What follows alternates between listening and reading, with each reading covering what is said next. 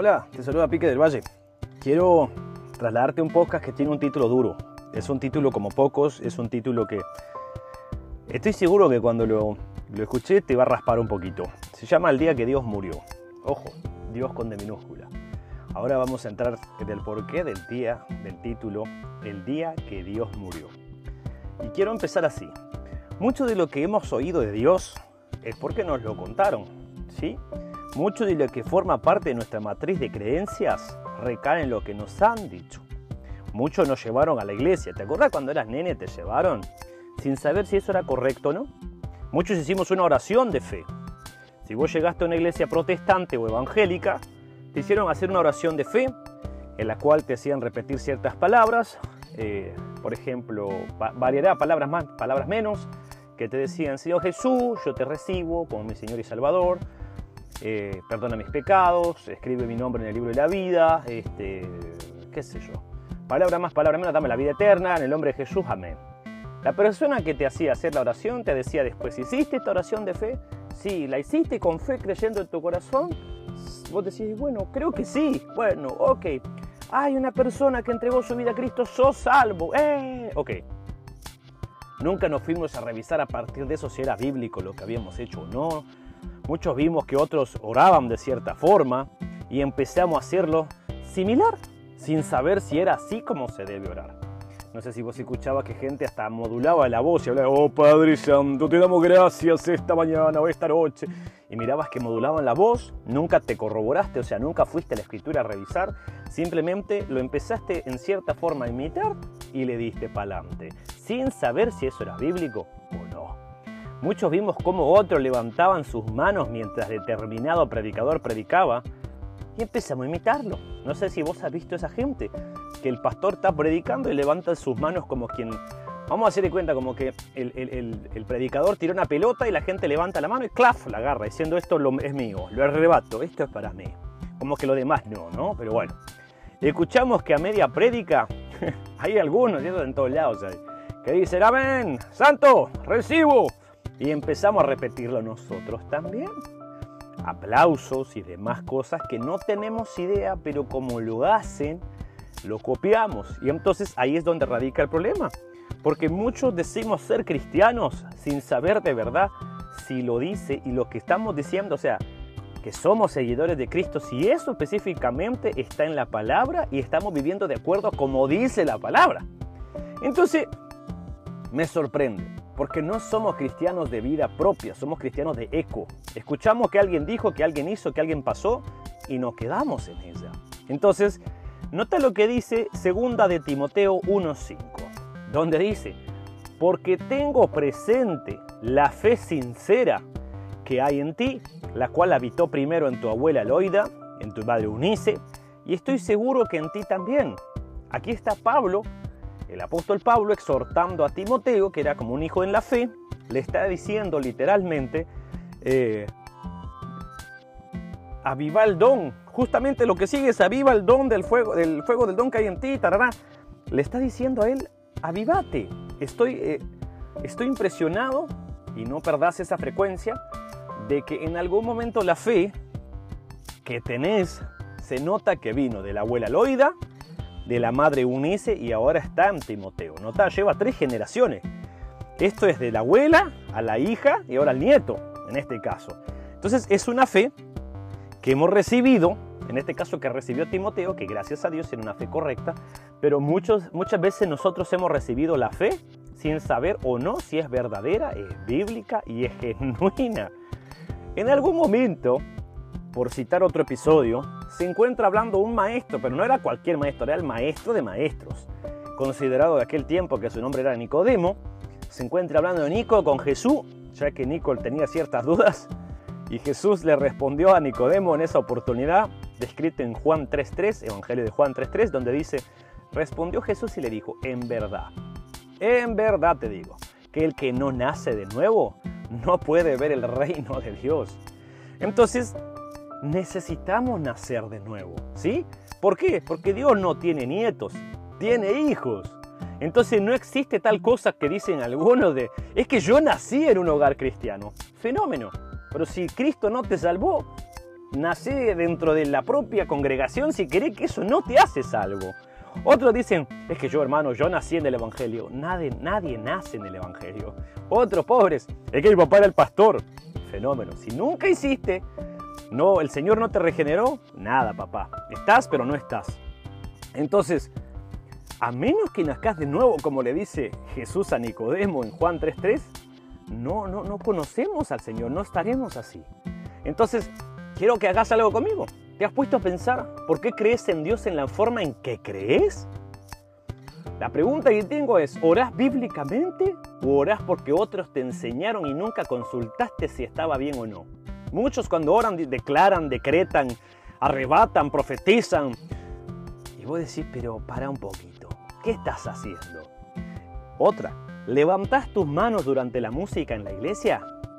¿Por qué? Porque es en acción de rendición, hermano. Sí, está bien. Pero ¿de qué te sirve levantar tus manos durante la música tranquila en la iglesia y llorar un poquito, hincarte, si el resto de la semana vos haces tu voluntad? Honestamente no estás rendido, solo lloraste un poquito. Decí, muchas veces decimos palabras como amén, santo, recibo a media prédica. ¿Por qué? ¿Sabes bíblicamente el porqué de eso o solo una vez más? Lo repetimos porque en algún momento lo vimos y oímos. Declarás, atás y arrebatás, reclamás en tus oraciones y eso es terrible. Pero lo haces, ¿por qué? Y esta otra peor, esta otra aberración la hacen ahorita, si vos estás escuchando esto eh, eh, ahorita en vivo o no, pero la hace la mayoría de gente en enero. ¿Sí? ¿Qué?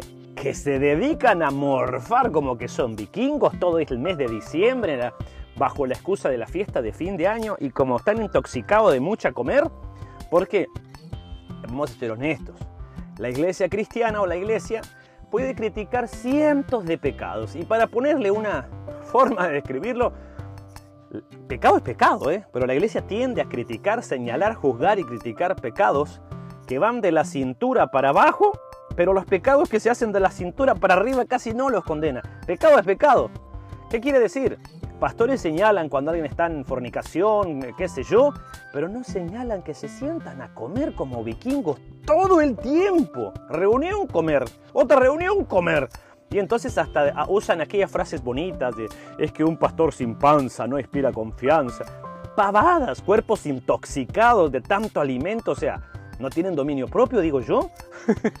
entonces, en diciembre se dedican a morfar como que son vikingos y entonces se les ocurre esta otra cosa espectacular, entre comillas, y con mucho sarcasmo. Vamos a hacer el ayuno de Daniel. ¿Y saben cómo lo hacen? Vamos a comer todo verde. Es todo lo que es verde se vale y lo que no es verde no se vale. ¿Cómo así? Daniel cuando era esclavo tenía opción a escoger cosas verdes.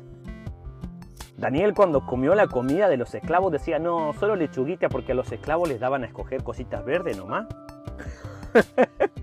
ah, qué tontería. Pero eso hacen muchos, aduciendo que eso los acerca a Dios. Llegará un momento donde te tocará a vos asumir tu fe. A vos darte cuenta si estás creyendo en el Dios bíblico o en una fantasía productos de años de repetir el error. De practicar herejías que hoy en día son aceptadas llegará el momento de saber si estoy en la fe, cimentado sobre la roca o sobre la arena como muchos. Nota lo que dice. Vamos a corroborar qué dice la escritura conforme a lo que muchas veces nos han dicho o, enseñado a nosotros. Isaías 43, 25. Isaías 43, 25 dice, soy yo, está hablando Dios, soy yo, solo yo, el que por amor a mí mismo borro tus transgresiones y no se acuerda más de tus pecados. Dios, ¿por qué perdona tus pecados? Porque me ama a mí, hermano. Yo soy la niña de sus ojos. Ah, ok, ¿estás seguro que sos la niña de los ojos? Es que sí, hermano, Dios prefirió dejar el cielo eh, vacío para estar conmigo. ¿Estás seguro de esa aberración? Date cuenta que no somos lo que nos han dicho muchas veces. No somos un cero a la izquierda, pero no debemos darnos el concepto que muchos tienen. Vos querés saber la teología que tiene una persona, escucha como ora. Si arrebata, decreta, declara, uy. El hecho de poder orar ya es el milagro más grande. Ninguno puede invocar el nombre de Dios a menos que Dios se lo permita. Entonces Dios no perdona tus pecados por amor a vos. Lo hace por amor a sí mismo. Lo dice Isaías 43, 25. Sigamos leyendo otro poquito. Isaías 48, 9, donde dice, por amor a mi nombre. ¿Amor a quién? A mi nombre. Contengo mi ira. Por causa de mi alabanza me refreno para no aniquilarte. Otra vez más, Dios contiene su ira hacia vos, contra mí, no por otra cosa, sino por amor a su nombre. Ok, Romanos 8:29. Nota esto, esto va a causar urticaria en muchos. Romanos 8:29 dice, porque a los que de antemano conoció, también los predestinó a ser hechos conforme a la imagen de su Hijo, para que Él sea el primogénito entre muchos hermanos. Y a los que predestinó, a esos también llamó. Y a los que llamó, a esos también justificó. Y a los que justificó, a esos también glorificó. Dios nos salvó porque a Él le plació conocernos de antemano. ¿Y qué significa de antemano? Es un adelanto en el tiempo respecto de un hecho o circunstancia. Quiere decir que Dios lo hizo antes de que nosotros nos enteráramos siquiera que eso existía. Dios nos predestinó. ¿Hay algo más que decir a eso?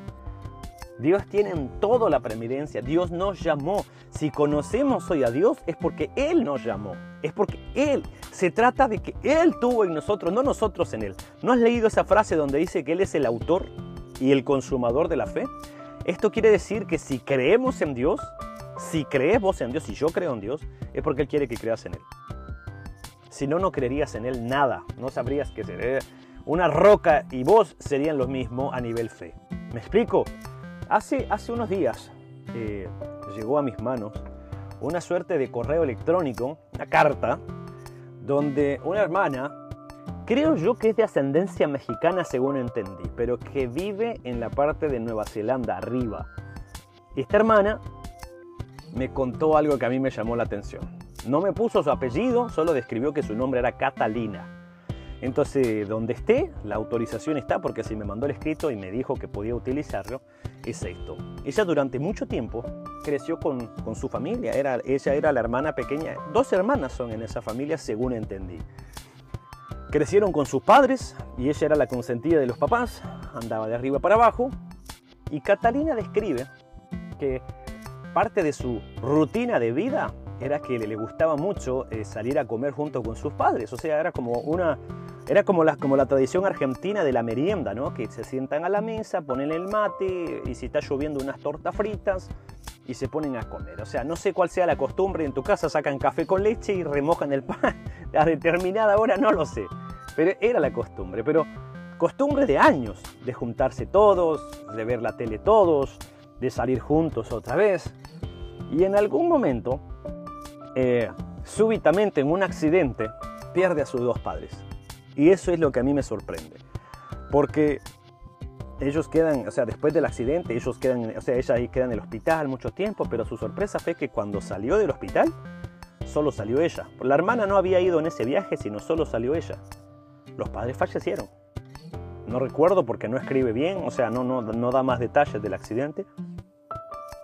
Y ella escribe y me, me recuerda esto, donde dice, en ese momento que yo perdí a mis padres, yo sentí que algo en mí se murió. Pero no tanto el hecho de saber que mis padres no estaban, sino sentí que Dios había muerto. ¿Por qué razón?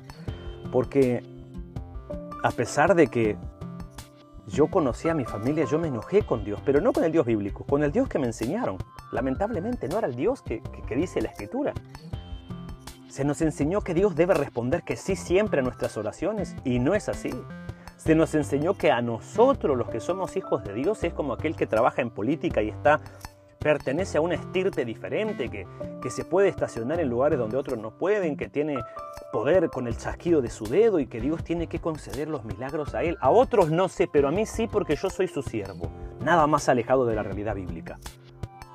Ese día yo sentí que se murió mi vida junto con ellos y en cierta parte se murió.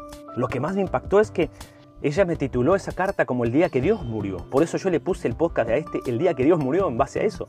¿Qué quiere decir el día que Dios murió? Dios con D minúscula. El día que Dios murió, ese Dios que ella se había formado, pero que nunca corroboró en la Biblia si era de verdad. un Dios que ella decretaba, declaraba y profetizaba, pero que en la Biblia no está descrito de esa forma. Cuando alguien decreta y arrebata y no tomamos un no por respuesta y todo ese tipo de idioteces, perdón la expresión, es porque no te has sentado vos a leer la Biblia. Porque si lees la Biblia no hay uno solo que haga eso. Uno solo empezó e intentó y se paró y dijo, ¿dónde está el, trono de Dios? Que fue Job. Y entonces viene Dios y se manifiesta en su vida y le dice, ah, parafraseando, por supuesto, palabras más, palabras menos. Le dice, ah, ¿querés hablar conmigo? Bueno, ciñete como un varón valiente porque te voy a hablar. Y empieza Dios, ¿dónde estabas cuando yo fundé el cielo y la tierra? ¿Dónde estabas cuando... Mi querido, nunca más Job volvió a elevar su voz de esa forma. Y si está descrito en la escritura, no es para que, ay, sí, yo, así como lo hizo Job, lo voy a hacer yo. Vos no sos Job. Estamos en la época de él. Él era perfecto en todos sus caminos. ¿Vos sos perfecto en todos tus caminos? para empezar, eso dice la escritura con respecto a que no, era, no, no que nunca fallara, sino que tenía alta estima delante de los ojos de Dios. Mi querido, mucho de lo que creemos en Dios no lo dijeron, pero ¿estás seguro que así se hace? Yo suelo hacer en las redes sociales que tengo, poner preguntas y la gente pregunta y me preguntan lo mismo de siempre. ¿Es bíblico diezmar?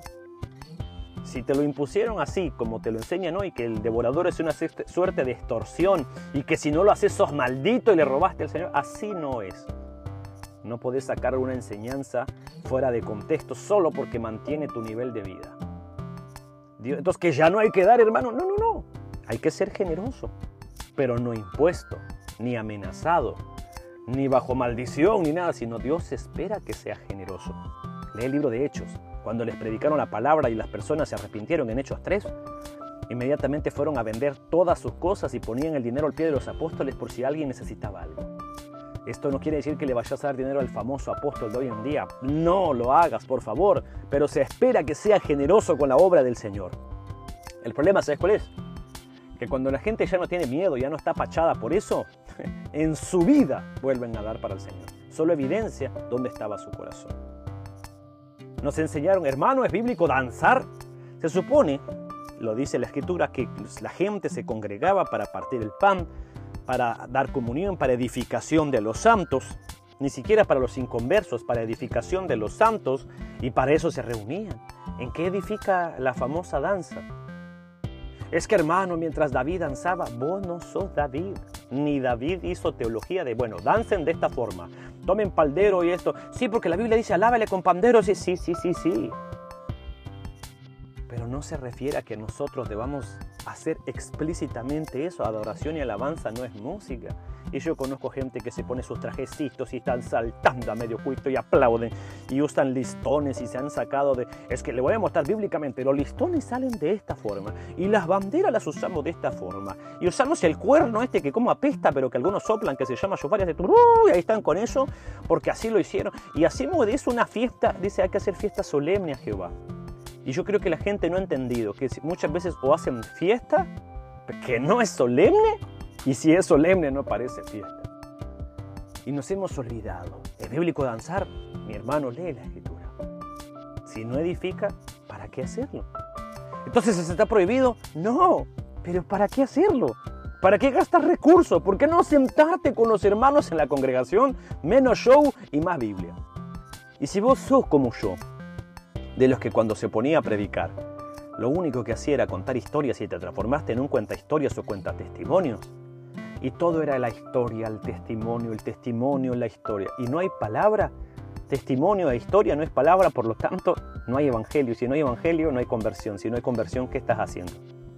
Mi querido, necesitamos de verdad, bíblicamente, realmente, volver a la escritura. La hermana Catalina cuando me escribe termina su carta diciéndome, yo sentí que ese día Dios murió porque mucho de lo que yo creí con Dios no era realmente lo que viene en la escritura. Me enojé con Dios porque, según yo, Él debió de haber hecho algo. Y lo hizo. Se llegó a mis padres. Y Él es el que da y el que quita la vida. No yo, ni mis oraciones van a cambiar su proceder. Pero en algún momento yo pensé que sí. Y me enojé, pero después leí en la escritura que no tengo ni siquiera palabras para pronunciar delante de la santidad hecha hombre que fue Jesús mi querido,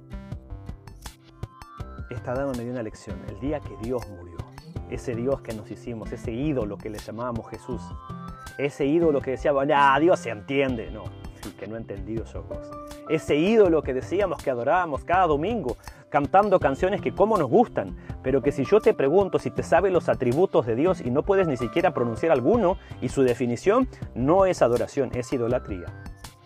Ese Dios que muchos de nosotros decimos amar y adorar, pero que solo cantamos esperando a ver qué le podemos sacar. Y querido, eso no es adoración, eso es adulación.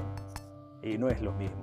Ese Dios al cual nunca visitas, Solo vas de vez en cuando cuando estás muy complicado esperando a ver qué te responde. Mi querido, ese no es el Dios bíblico, ni demanda ser buscado de esa forma.